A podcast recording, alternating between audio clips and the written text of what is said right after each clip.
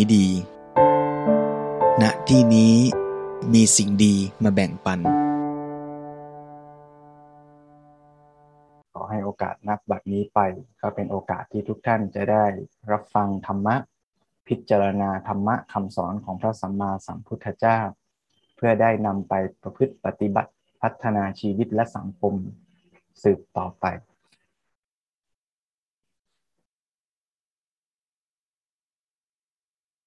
เราอาจจะมีโอกาสมาทำกิจกรรมร่วมกัน นานๆครั้ง แต่ว่าเราอยู่บ้านเราเราก็ปฏิบัติได้ทุกวันทุกลมหายใจทุกขณะนิยมนะ ก็จะทำให้กิจกรรมที่เราทำร่วมกันในพรรษาเนี่ยไม่ว่าจะเป็นกิจกรรมใด ๆ ก็ตาม หลายท่านก็อาจจะร่วมกิจกรรมหลายอย่างเนาะอาตมาก็เห็นหน้าเห็นตาก็คุ้นเคยหลายท่านเห็นชื่อ ผ่านผ่านมาหลายกิจกรรม แล้วก็โอ้พรรษานี้ก็หลายกิจกรรมจริงๆนะโยมนะบางท่านก็ถึงกับต้องแยกร่างร่วมกิจกรรมหลาย ๆ กิจกรรมในเวลาเดียวกัน ซึ่งถ้าไม่ใช่ออนไลน์คงทำไม่ได้นะจะแยกร่างไปสามวัดในเวลาเดียวกันคงไม่ได้แต่ออนไลน์นี่ทำได้นะก็ถือว่าการปฏิบัติธรรมศึกษาธรรมในพรรษานี้เนี่ย ปีนี้เนี่ยก็ พิเศษกว่าทุก ๆ ปีที่ผ่านมา พระก็ไม่เคยนี่ยมพรรษาเนี่ยถือว่าพิเศษจริง ไม่รู้เหมือนกันนะว่าพรรษาหน้านี่จะเป็นยังไงโควิดจะยังอยู่กับเราอย่างนี้หรือเปล่านะอาจจะไม่มีแล้วก็ได้นะพรรษาหน้านี่เราอาจจะได้มาที่วัดแล้ว หรือไม่แน่ อาจจะยังอยู่ต่อพรรษาหน้าก็โควิดอยู่ก็ออนไลน์กันต่อ หรือไม่แน่กว่านั้นอีกก็คือโควิดอยู่แต่เราไม่อยู่ ก็ตัวใครตัวมันอีกนายโยมนะอ่าเพราะฉะนั้นเรื่องนี้ก็เตือนให้ไม่ประมาทอ่าแล้วก็เราก็ใช้โอกาสเนี้ยให้เป็นโอกาสทำกุศลให้เต็มที่ก็แล้วกัน มาเตือนตัวเองให้ไม่ประมาทด้วย ใช้โอกาสออนไลน์อ้าวก็ดี เราก็อยู่บ้านไม่ต้องเดินทางไกลนะไม่ต้องเหน็ดเหนื่อยจากการเดินทาง ก็ใช้เวลาประพฤติปฏิบัติได้เต็มที่นะเสื้อผ้าการแต่งตัวก็ง่าย เพราะอยู่บ้านเราเองนะมา ปฏิบัติได้ตลอดเลย ก็ใช้ให้เป็นโอกาสดี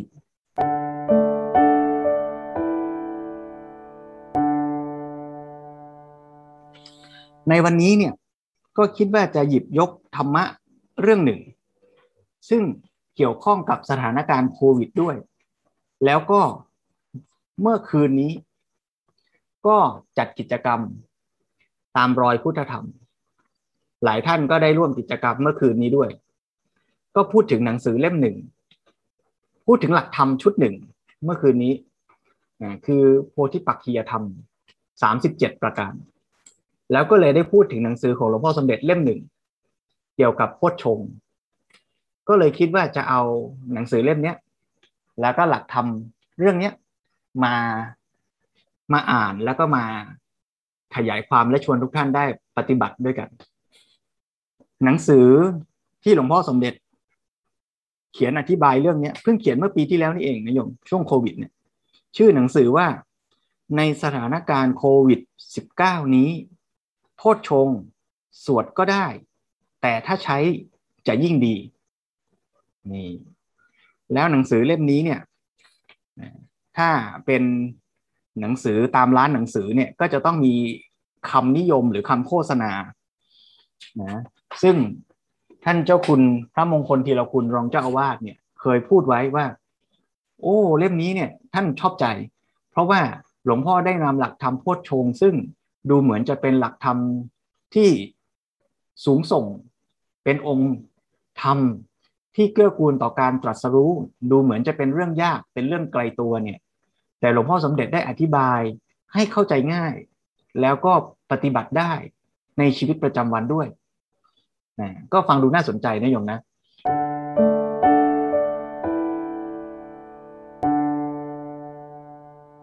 เท้าความนิดนึงก่อนว่า โพธิปักคียธรรม37ประการเนี่ย ก็จะมีหมวดธรรมอยู่เจ็ดหมวดด้วยกันโพชฌงเนี่ยก็เป็นหนึ่งในนั้นนะฮะมีอะไรบ้าง ตอนอาตมาท่องไปสอบเนี่ย อาตมาท่องเป็นสูตรสี่สี่สี่ห้าห้าเจ็ดแปดไม่ได้ให้หวยนะโยมเจ็ดตัวสี่สี่สี่ห้าห้าเจ็ดแปดโยมเดาได้ไหมอะไรบ้างสี่ที่หนึ่งคือประธานสี่ประธานสี่คืออะไร ความเพียรอ้าวอย่าเพิ่งขยายเอาให้ครบก่อนเดี๋ยวงง ประธานสี่อิทธิบาทสี่สติปัฏฐานสี่สามสามชุดนี่สี่สี่สี่ห้าห้า นี่ไม่ยาก หมวดธรรมห้านี่มีไม่เยอะนะก็คืออินทรีห้าพละห้าองค์ธรรมชุดเดียวกันด้วย ต่างกันตรงที่ว่า อินทรีห้าเน้นในแง่ของการป้องกันอกุศลไม่ให้เกิด ส่วนพละห้าเน้นหรือว่ามุ่งหมายองค์ธรรมเดียวกันน่ะ แต่ในขณะที่ทำหน้าที่ในการไปปราบอกุศลให้มันหมดกำลังไปแล้วก็เจ็ดกับแปดก็ไม่ยากแล้ว เจ็ดก็คือโพชฌงเจ็ด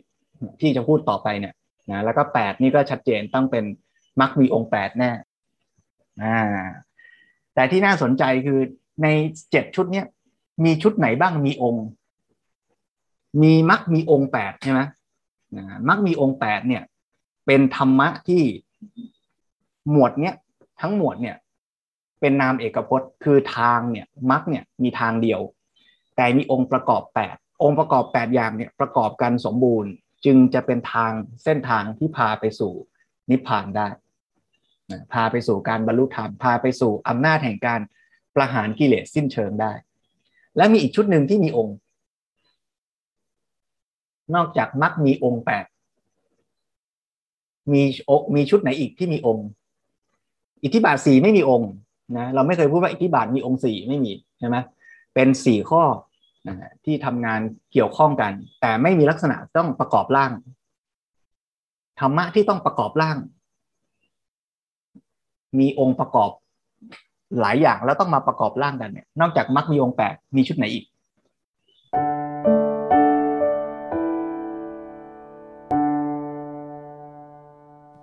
อยู่ในชื่อเลยโยม โพชงก็คือโพธิบวกองไง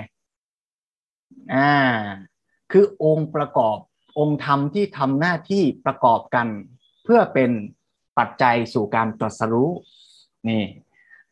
ชุดนี้มีองค์นะอ่าทวนนิดหนึ่งประธานสี่ก็คือความเพียรเพียรละอกุศลที่เกิดแล้ว เพียรป้องกันอกุศลไม่ให้เกิด เพียรสร้างกุศลที่ยังไม่เกิดให้เกิดมีขึ้น แล้วก็เพียรรักษากุศลที่มีแล้วให้เจริญยิ่งขึ้นนี่ประธานสี่นะโดยสาระ องค์ธรรมหลักก็คือวิริยะนั่นเองนะแต่เป็นความเพียรในทางที่เป็นกุศล ความเพียรในทางที่ดีงาม ความเพียรนี่โดยตัวมันเองเป็นกลางๆ กุศลก็ได้อกุศลก็ได้ อันที่สองอะไรอิทธิบาทสี่อ่าฉันทะคือความรักความปรารถนาเห็นประโยชน์ที่จะทำอยากจะทำในสิ่งที่ดีงาม ฉันทะก็เหมือนกันฉันทะนี่ก็ดีก็ได้ไม่ดีก็ได้ นะวิริยะเนี่ย อ่าตัวที่สองฉันทะแล้วก็วิริยะความเพียรจิตตะจิตใจจดจ่อมุ่งมั่นนะฮะสามอันเนี้ย ในทางดีก็ได้ไม่ดีก็ได้ใช่ไหมถ้าเกิดว่าฉันทะไปในทางที่ไม่ดีก็เป็นอกุศลฉันทะ อยากทำในทางที่ไม่ดีนะแต่ส่วนใหญ่ถ้าเราพูดคำว่าฉันทะ เฉยๆก็มักจะมุ่งหมายในทางกุศลและฉันทะนะในความหมายทั่วไปที่เราใช้กันนะแต่โดยสภาวะธรรมจริง ๆ เนี่ย ความใส่ใจอยากจะทำเนี่ยก็ได้ทั้งสองอย่างนะโจรอยากจะไปขโมยของเนี่ยก็มีฉันทะนะแล้วก็มีความเพียรด้วยนะ ตั้งใจที่จะเลื่อยกุญแจใช่ไหมในขณะที่เลื่อยกุญแจจิตใจก็โฟกัสนิ่งแน่วอยู่กับกุญแจเลยนะไม่สนใจอย่างอื่นเลยอย่างเงี้ยอ่าก็เรียกว่าฉันทาวิริยะจิตตะได้ แต่เป็นในทางที่ผิดในทางที่ไม่ดีในทางอากุศล อันนี้เรามาพูดในแง่เป็นองค์ธรรมในการตัดสรู้นี่ก็ต้องเป็นในทางที่ดีแน่ ฉันทะก็เช่นว่าในขณะที่เราเจริญกุศลเจริญสติ อยากจะฝึกกรรมฐานเราเห็นประโยชน์ ว่าการฝึกเจริญสติดี เราก็อยากจะฝึกตั้งใจฝึกนะเมื่อเราอยากจะฝึกก็มีความตั้งใจตามมานะเมื่อเราหายใจเข้า เราเห็นประโยชน์ เราก็ไม่หายใจลอยๆ ไม่คิดเลื่อยเปื่อย เราก็ตั้งใจว่าจะเอาสติมากำหนดรู้อาการที่เกิดขึ้น ที่มีลมกระทบที่ปลายจมูก หรือจุดใดจุดหนึ่งในร่างกายก็ตาม ความเพียรก็คือความเอาใจใส่ตั้งใจ ให้สติมันมาอยู่กับอารมณ์นั้นไม่ปล่อยใจไป ถ้าปล่อยใจไปลอยๆเนี่ย ก็ไม่มีความตั้งใจที่จะฝึกใช่ไหมพอมีความตั้งใจมันก็จะเอาใจเอาจิตมาอยู่กับอาการ จิตตะก็คืออาการที่จิตจดจ่อวิมังสาก็คือปัญญาที่เข้าไปพิจารณาอาการนะ ก็เป็นการเจริญวิปัสนาประกอบไปเพราะฉะนั้นอย่างเงี้ยองค์ธรรมเหล่านี้ก็เกิดขึ้น ในช่วงแม้แต่ลมหายใจเข้าครั้งเดียวเนี่ยประธานสี่ก็เกิดขึ้นละมีความเพียรที่จะเจริญกุศลเจริญสติ อิทธิบาทสี่ก็เกิดขึ้นแล้ว ฉันทาวิริยะจิตตวิมังสาในขณะหายใจเข้านะสติปัฏฐานสี่มีแน่ ก็คือ มีสติกำหนดรู้นะในอารมณ์ที่อยู่ตรงหน้า อินทรีย์พละอ่าอันนี้ก็ต้องสมดุลให้ดีใช่ไหมศรัทธาปัญญาพอๆกันนะวิริยะสมาธิพอๆกัน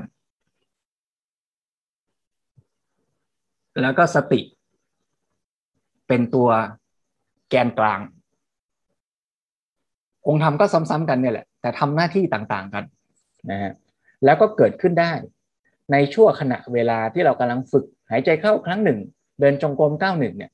เราก็เจริญองค์ธรรมเหล่านี้ไปด้วย เมื่อองค์ธรรมเหล่านี้พัฒนาขึ้นเป็นปัจจัยซึ่งกันและกัน ก็ทำให้องค์ของโพธิปักขียธรรมทั้งหมดเจริญขึ้น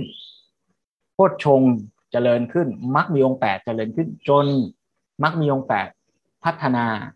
สมบูรณ์บริบูรณ์ เรียกว่ามัคคะสมังคี องค์มรรคทั้งแปดเจริญฝึกฝนมาดีเจริญสูงสุดประกอบร่างกัน พอองค์ประกอบครบถ้วนมีกำลังสูงสุด บุคคลนั้นก็อาศัยองค์ประกอบแปดอย่างเนี้ยเป็นปัจจัยมีความเข้าใจความจริงของชีวิตทั่วๆก็ประหารกิเลส กลายเป็นพระอริยบุคคลไปตามลำดับนะเพราะฉะนั้นโพชฌงก็เป็นหนึ่งในองค์ของโพธิปักขียธรรม ที่มีอยู่หมวดธรรมอยู่เจ็ดหมวดนะแล้วโพชฌงก็มีเจ็ดข้อ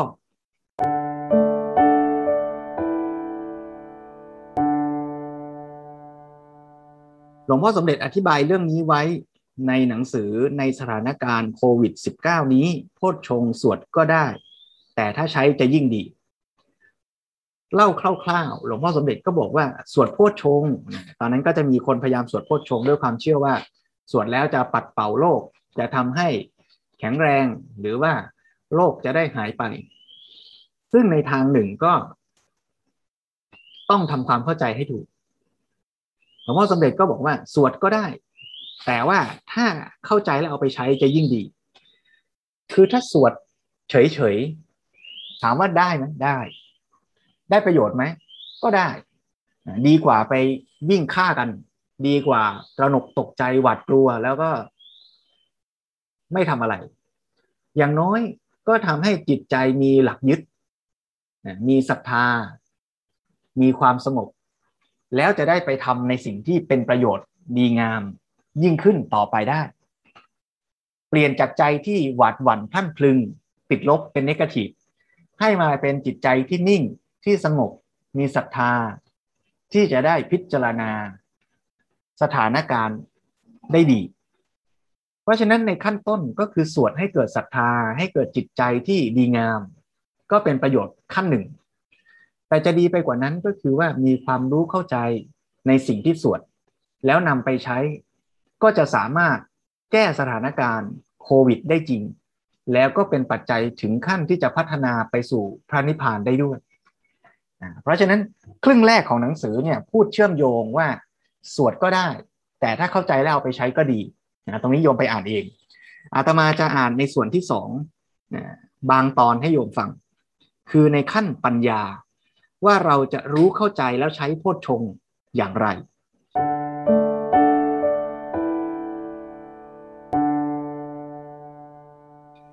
ข้อความต่อจากนี้อาตมาอ่านจากหนังสือนะในบทที่สองเป็นต้นไป โยมลองฟังไปด้วยกันนะ ต่อไปขั้นที่สองคือระดับปัญญา เป็นขั้นที่รู้ที่ถึงตัวจริงของโพชฌงทีนี้เราก็มาเรียนโพชฌงที่เป็นหลักธรรมกันหน่อย อาจจะรู้สึกว่ายากบ้าง แต่ถ้าเรารู้เข้าใจจริง แล้วเอาไปใช้ปฏิบัติ จะเป็นประโยชน์อย่างยิ่งโพชฌงนี้ท่านย้ำไว้ว่าสำคัญนักโพชฌงแปลว่าธรรมที่เป็นองค์ของการตรัสรู้ พูดขยายความว่า ธรรมคือข้อปฏิบัติที่เป็นองค์ประกอบของการตื่นรู้ จนถึงตรัสรู้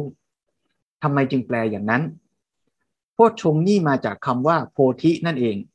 ในภาษาบาลี มีวิธีทางไวยากรณ์ โพธิ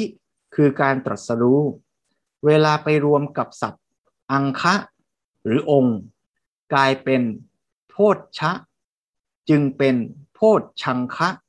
ภาษาไทยเรียกว่าโพชงที่จริงก็คือโพธินั่นแหละ แล้วอังคะคือองค์ ได้แก่องค์ประกอบ จึงเป็นองค์ประกอบของการตรัสรู้ องค์ประกอบของการตรัสรู้ก็หมายความว่า ธรรมะแต่ละข้อในจำนวนนี้เป็นองค์ประกอบที่มารวมกันเข้าทำให้เกิดการตรัสรู้ ที่ว่าเป็นองค์คือองค์ประกอบนี้ ก็หมายความว่า ต้องพร้อม ต้องครบ จึงจะตรัสรู้ เพราะฉะนั้นทำชุดนี้จึงมีคำที่ท่านอธิบายไว้พิเศษหน่อยว่า องค์ประกอบเหล่านี้ ต้องมาครบพร้อมกันเป็นธรรมะสามัคคี ซึ่งจะไม่ค่อยได้ยินที่อื่น ธรรมะชุดโพชฌงนี้มีคำว่า ธรรมะสามัคคี หมายความว่าเป็นการประชุมหรือรวมพร้อมของบรรดาธรรมที่เป็นองค์ประกอบ ก็หมายความว่า โพชฌงนี่เป็นระบบองค์รวม โพชฌงนี้มีเจ็ดข้อ ก็คือต้องพร้อมทั้งเจ็ดข้อ แต่ละข้อเป็นองค์หนึ่งองค์หนึ่ง คือเป็นองค์ประกอบอันหนึ่งอันหนึ่ง มาครบพร้อมทั้งเจ็ดข้อก็ตรัสรู้ หรือสำหรับคนที่ปฏิบัติเบื้องต้น ก็เรียกง่าย ๆว่าตื่นรู้ ฉะนั้นอย่าลืมว่าทำชุดนี้พิเศษ จึงมีคำว่าองค์ แปลว่าองค์ประกอบ และต้องมีสามัคคี คือพร้อมกันครบ เราพูดว่าคนพร้อมเพรียงกัน นี่ทำก็ต้องพร้อมเพรียง คือต้องมีสามัคคีทีนี้มีอะไรบ้างละ่ะ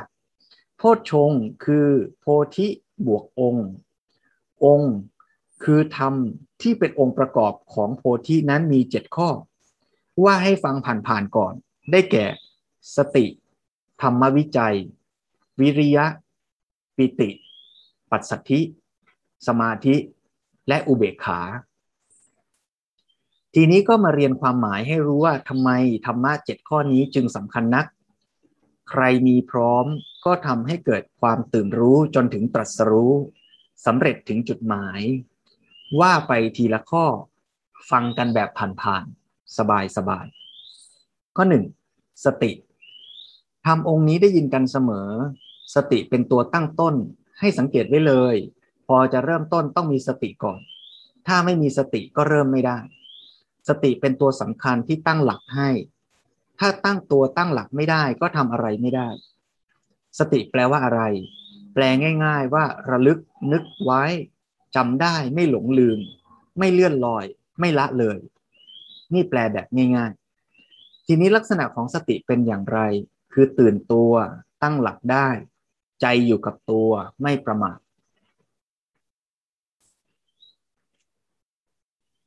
ขออธิบายนิดหน่อย ตื่นตัวเป็นอย่างไร ตื่นตัวคือทันพร้อมมีอะไรเกิดขึ้นก็ทัน ทันเหตุ ทันการ ทันข้อมูล ทันเรื่องราว ทันความรู้ และพร้อมที่จะปฏิบัติ พร้อมที่จะลงมือทำนี่แหละสติเป็นตัวเริ่มต้น ถ้าไม่มีสตินี้อยู่ก็ทำอะไรไม่ได้ ตรงนี้ต้องอธิบายประกอบนิดหน่อย ตื่นตัวนี่ตรงข้ามกับตื่นตูม มีสติคือตื่นตัวไม่ตื่นตูม ตื่นตูมนั้นตรงข้าม ตื่นตัวคือมีสติ แต่ตื่นตูมคือเสียสติ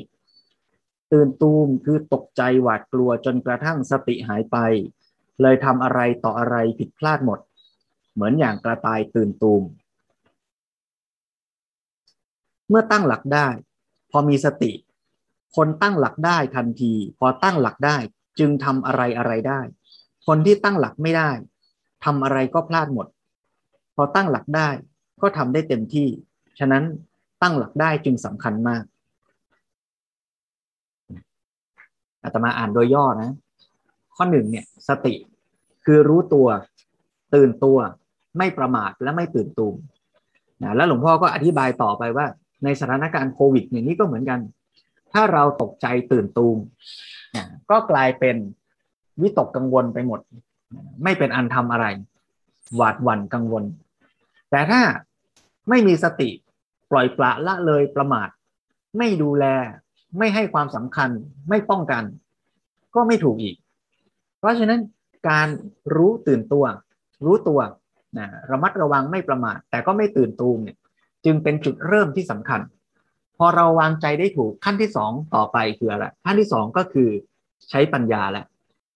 ข้อสองคือธรรมวิจัยหรือธรรมวิจยะ ก็จะเป็นหมวดเกี่ยวกับปัญญาอาตมาก็จะอ่านข้อสองอ่านย่อๆแต่ละข้อนะโยมนะเวลาเรามีจำกัด เดี๋ยวโยมไปอ่านรายละเอียดเพิ่มเติมในหนังสือได้ ข้อสองธรรมวิจัยหรือวิจัยธรรม วิจัยเรื่องราวต่างๆ จะเรียกว่าธรรมวิจยะ หรือธรรมวิจัยก็ได้ธรรมนี่แปลง่าย ๆ ว่าสิ่งก็ได้ เช่นในคำว่า สัพเพธรรมาอนัตตา สิ่งทั้งหลายทั้งปวง ไม่มีไม่เป็นอัตตา เมื่อมีเรื่องราวมีข้อมูลอะไรอะไร สติก็จับมาส่งให้ปัญญา ปัญญาก็วิจัย ปัญญาในที่นี้เรียกว่า วิจัย วิจัยคือเฟ้น โบราณแปลว่าเฟ้น หมายความว่าเลือกคัด จับแยก ตรวจสอบ สืบค้น สาวหาเหตุปัจจัย เฟ้นให้ได้ความจริง เฟ้นให้ได้ตัวจริง เฟ้นให้ได้วิธีปฏิบัติที่จะทำการแก้ปัญหาได้สำเร็จ หรือลุล่วงถึงจุดหมายได้เสร็จสิ้นอาตมาอ่านโดยย่อเพราะฉะนั้นถ้าในสถานการณ์โควิด ก็แปลว่าตั้งสติได้ไม่ตื่นตูมไม่ประมาทแล้วก็ใช้ปัญญาพิจารณา รู้เหตุรู้ผล ว่าโรคระบาดนี้เกิดจากอะไร เราควรป้องกันอย่างไร เราควรประพฤติตนอย่างไร เราก็จะรู้เข้าใจไม่อยู่ในสภาพหวาดกลัว ไม่อยู่ในสภาพของการทำไปโดยไม่รู้เหตุรู้ผล นี่คือการทำงานของปัญญา ในแง่ของการประพฤติปฏิบัติธรรม เมื่อมีสติ ก็จะเป็นบาดฐานให้ปัญญา พิจารณา รูปนาม หรืออารมณ์กรรมฐานตามเป็นจริงนะข้อ3วิริยะ คือความเพียร ตอนนี้ปัญญาทำงาน ก็ต้องการวิริยะมาหนุน เจอเรื่องยากก็ไม่ระย่อ วิริยะคือความกล้ากล้า ภาคเพียร บุกฝ่า เดินหน้าไม่ถอย ช่วยให้ปัญญาเดินหน้าไปในการพินิษพิจารณา ในการคิดค้นเรื่องต่างๆ คิดสรรวิธีการต่างๆ ความเพียรมาช่วย เรียกได้ว่าขับเคลื่อนส่งกำลังให้ปัญญา เรามีสถานการณ์โควิด เรามีสถานการณ์เศรษฐกิจไม่ดี ธุรกิจการงานมีปัญหา ก็ต้องใช้ปัญญาคิดแก้ไขหาทาง คิดทีเดียวมันคิดไม่ออก มันต้องคิดแล้วคิดอีก คิดแล้วต้องหาข้อมูล ต้องฝึกฝนพัฒนา จะทำยังไงจะป้องกันโรคได้ทำยังไงจะค้าขายได้ในเศรษฐกิจที่ฝืดเคือง ก็ต้องคิดต้องพยายามต้องค้นคว้า ต้องใช้ความเพียรมาสนับสนุนตัวปัญญา ผู้เจริญวิปัสสนาก็ต้องอาศัยองค์ธรรมเหล่านี้เช่นกัน มีสติแล้วปัญญาพิจารณาอารมณ์ก็ไม่ได้แปลว่าทำครั้งเดียวจบกำหนดรูปนามครั้งเดียวแล้วจะบรรลุ แต่ต้องมีความเพียรที่จะกระทำต่อ กระทำไปก็จะมีกิเลสมาเป็นอุปสรรค มีนิวรณ์มาขัดขวาง ก็ต้องอาศัยความเพียรที่จะฝึกเจริญสติเจริญปัญญาให้ต่อเนื่องต่อไป ข้อ 4. ปีติ คือความอิ่มใจปลื้มใจ พอมีวิริยะแล้วทีนี้ใจมองว่าปัญญาเห็นสว่าง ก้าวหน้าไปก้าวหน้าไป และมีความเพียรก็เข้มแข็งขับดันให้กำลังสนับสนุนอย่างดี สติก็จับอยู่ไม่หลุดไม่พลาด ธรรมวิจัยก็ทำงานได้ดี วิริยะก็เดินหน้าไปประสานสอดคล้องกันดี ก็สมใจ พอสมใจหมายได้ดังใจก็ปลื้มใจอิ่มใจ นี่คือปีติมาเป็นลำดับต่อเนื่องกันมาเนี่ยนะ ข้อ 5 ปัดสัตธิคือความผ่อนคลาย นี่คือเมื่อใจอิ่มไม่มีอะไรขัดข้อง ไม่มีอะไรมารบกวนใจ ไม่ต้องเกรง ไม่ต้องขม็ง ไม่ต้องเครียดภายใน ใจก็ผ่อนคลาย ดังนั้นพอปีติคือความอิ่มใจมาแล้ว ปัสสธิก็ตามมา ข้อ 6 สมาธิ ภาวะจิตตั้งมั่น ใจมุ่งแน่ว เป็นธรรมดาตามธรรมชาติทีเดียวว่า เมื่อมีปัสสธิคือความผ่อนคลายแล้ว ก็จะมีสุขตามมา สุข ก็คือไม่มีอะไรบีบคั้นกดดันทิ่มแทงกวนใจ จิตไม่ต้องดิ้นรน ก็อำนวยให้จิตนิ่งแน่วเป็นสมาธิ ดังนั้นต่อจากปิติก็มีปัสสธิ มีปัสสธิแล้วก็ผ่านสุขมาเป็นสมาธิ วงเล็บความสุขเป็นเวทนาที่เสพเสวย ไม่ใช่เป็นตัวทำงาน จึงไม่นับเป็นองค์ด้วย คือสุขเป็นภาวะปรากฏนะแต่ว่าตัวที่ทำงานจริงคือใจที่ พอสุขแล้วมันทำให้เกิดมีความเป็นสมาธิ ตัวสมาธิเนี่ยคือองค์ประกอบสำคัญเพราะนั้นก็ไล่มาเป็นลำดับ เมื่อสติส่งต่อให้ปัญญา ปัญญามีวิริยะเป็นตัวหนุนทำการคิดพิจารณาแก้ไขสถานการณ์ หรือกำหนดอารมณ์กรรมฐานได้ดี จิตใจก็ปลื้มใจอิ่มใจเป็นปิติ แล้วก็ผ่อนคลายเบาเป็นปัสสัทธิแล้วก็เกิดความสุขส่งทอด เกิดเป็นสมาธิ ข้อสุดท้ายคืออุเบกขา ข้อ 7 อุเบกขาคือภาวะที่ใจนิ่งตรงเป็นกลาง แต่บางคนก็ยังไม่เข้าใจชัด ใจนิ่งตรงเป็นกลางคืออะไร ก็ทำความเข้าใจกันนิดหนึ่ง ถ้าจะให้เข้าใจง่าย ก็ยกคาถาที่พระพุทธเจ้าทีปังกร ตรัสแก่สุเมธดาบท เอามาให้ฟังสักครึ่งคาถา พระองค์ตรัสว่า ตุลาภูโตทันโห สัมโพทิง ปาปุนิสสิ แปลว่า ท่านเป็นดังตุลา หนักแน่นมั่นคง จักลุซึ่งสัมโพธิยานนี่คือพระดำรัสที่พระพุทธเจ้า พระนามวัตีปังกรตรัสไว้เป็นลักษณะของอุเบกขา ที่ท่านว่าเป็นดังตุลา หรือมีใจเป็นตุลา ก็หมายความว่าท่านมีใจเหมือนอย่างตราชู รู้จักไหมตราชู มีใจเหมือนอย่างตราชู ก็อยู่ในดุล อยู่ในภาวะสมดุล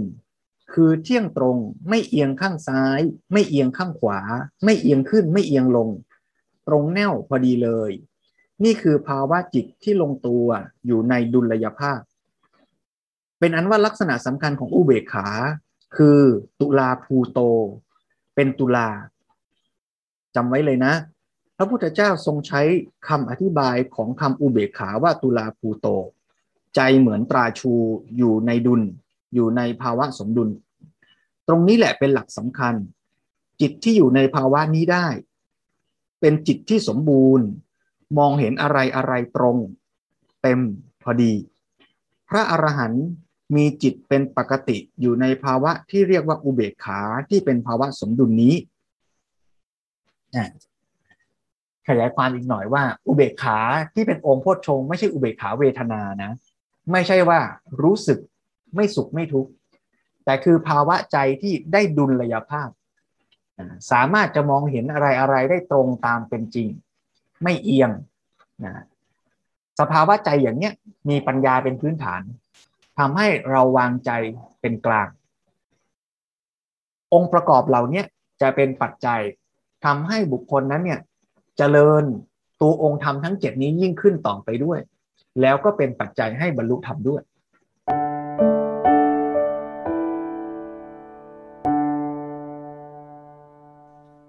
วันนี้ก็นำเอาเรื่องโพชฌงที่หลวงพ่อพูดไว้ในหนังสือมาอ่านบางส่วน ให้โยมพอเห็นความหมาย แล้วก็จะได้ฝึกฝนพัฒนาให้เกิดมีขึ้น จนกว่าเมื่อไหร่องค์ธรรมเหล่านี้บริบูรณ์สามัคคีกันทั้งพร้อม ก็ตรัสรู้เพราะนั้นก็ชวนโยมฝึกในชีวิตประจำวันนะเริ่มฝึกตั้งแต่มีสติเนี่ยเป็นตัวตั้งไว้ก่อน ฝึกเจริญสติ เมื่อมีสติแล้วก็ใช้ปัญญาพิจารณา ถ้าเป็นในชีวิตประจำวันจะแก้ปัญหาโควิด ปัญหาเศรษฐกิจ ก็คิดกระทำการนั้นด้วยปัญญา ถ้าจะเจริญวิปัสสนา ก็ให้เกิดปัญญาที่ไม่ใช่ลักษณะการคิด แต่เป็นการพัฒนาปัญญาในแง่ของการสังเกต เห็นความจริงของชีวิต คือรูปนามขันห้า วันนี้เวลามีไม่พอเสร็จแล้ว ก็ฝึกต่อด้วยตนเองมีไฟล์ PDF สามารถไปอ่านต่อได้ อ่านแล้วเข้าใจก็ดี แต่ต้องใช้ด้วยนะใช้ก็คือฝึกให้เกิดมีขึ้นในชีวิตของเรา จะใช้ในการดำเนินชีวิตแก้ปัญหาชีวิตสังคมก็ได้ประโยชน์ ใช้ในแง่เจริญวิปัสสนา พัฒนาองค์ธรรมนี้ให้พลั่งพร้อม ก็ส่งผลสู่การตรัสรู้เอาละวันนี้ก็ยกเอาหลักธรรมสำคัญหนึ่งในชุดโพธิปักขียธรรม มาเล่าสู่กันฟัง แล้วก็หวังว่าจะเป็นปัจจัยให้โยมได้เกิดความเข้าใจที่จะได้ฝึกหัดพัฒนาตลอดทั้งชีวิตของเราจนกว่า เราจะตรัสรู้ แล้วก็จะเป็นปัจจัยนะให้เราได้เกื้อกูลต่อสังคมด้วย เมื่อเราพัฒนาตัวเองดี ดูแลตัวเองดี แล้วก็เป็นปัจจัยหนึ่งนะที่ช่วยให้โรคระบาดในสังคมนี้ ลดการแพร่ระบาด ทำให้สังคมกลับสู่สภาวะที่อยู่ร่วมกันได้ ด้วยดีได้โดยเร็ว ในแง่ของการพัฒนากุศล เมื่อเรารักษาใจเราให้เป็นกุศลได้ เราก็จะมีท่าทีต่อผู้คนรอบข้าง ในทางที่ดีงาม สังคมที่สันติสุขร่มเย็น ก็จะเกิดมีด้วยการลงมือทำของเราแต่ละคนแต่ละคน ก็หวังว่าจะเป็นประโยชน์ ให้โยมได้นำไปประพฤติปฏิบัติต่อไป ท้ายที่สุดก็ขออนุโมทนาอีกครั้งหนึ่ง อ้างอิงเอาบุญกุศลความดีที่คุณโยมได้กระทำบำเพ็ญ ทั้งในเช้าวันนี้ ด้วยการสวดมนต์สาธยายคำสอนของพระสัมมาสัมพุทธเจ้า ให้เกิดเป็นประโยชน์ให้เกิดศรัทธา ก็ดี แต่ถ้าเกิดเราเข้าใจแล้วนำไปใช้ด้วยก็ยิ่งดีใหญ่ เหมือนอย่างที่หลวงพ่อสมเด็จได้อธิบายไว้ในหนังสือที่ได้นำมาเล่าสู่กันฟังในวันนี้ แล้วก็หวังว่าเมื่อเราได้ปฏิบัติเช่นนี้แล้ว ความสุขสวัสดี ในความหมายสูงสุดของคำว่าความสุข ก็คือบรมสุข ก็จะเกิดมีขึ้น หรืออย่างน้อยก็เป็นปัจจัยให้ไปถึงความสุขเช่นว่านั้น ในตัวเราแต่ละคนแต่ละคน เป็นปัจจัยให้คนรอบข้าง ทั้งที่เป็นคนที่ยอมรักมีบุญคุณในชีวิตทั้งที่อยู่ร่วมกันในเวลานี้ หรือล่วงลับลาจากไปแล้วก็ตาม ก็ได้รับอานิสงส์แห่งความดีที่คุณโยมได้กระทำให้ลูกหลานพ่อแม่ได้เห็นแววตาที่มีความสุข ได้ยินเสียงที่เกิดจากเจตนาที่ดีงามจากจิตใจที่งดงามของเรา ได้เห็นการกระทำที่ดีงามของเราเป็นปัจจัยให้ชีวิตของท่านเหล่านั้น ได้พบความสุข ได้เกิดความเจริญในกุศลในธรรมะ แล้วก็เป็นปัจจัยขยายไปสู่สังคม ประเทศชาติและโลกทั้งมวล ให้ทุกสรรพสัตว์และสรรพชีวิต ได้อานิสงส์แห่งการกระทำที่ดีงามของเรา ให้เราเป็น world citizen เป็นองค์ประกอบหนึ่งในระบบสัมพันธ์ของโลก ที่เราจะเกื้อกูลอย่างน้อย เราก็จะเบียดเบียนและทำลายโลกนี้ น้อยลง หรือเท่าที่จำเป็นจริง ๆ แล้วเราก็จะพยายามทำดีเกื้อกูลต่อกันและกัน ขอให้ความสุขสวัสดีจงเกิดมี แก่ญาติโยมสาธุชนทุกท่าน และสังคมส่วนรวมโลกทั้งใบ ยิ่งขึ้นและแผ่ขยายสืบไปขออนุโมทนาเจริญพร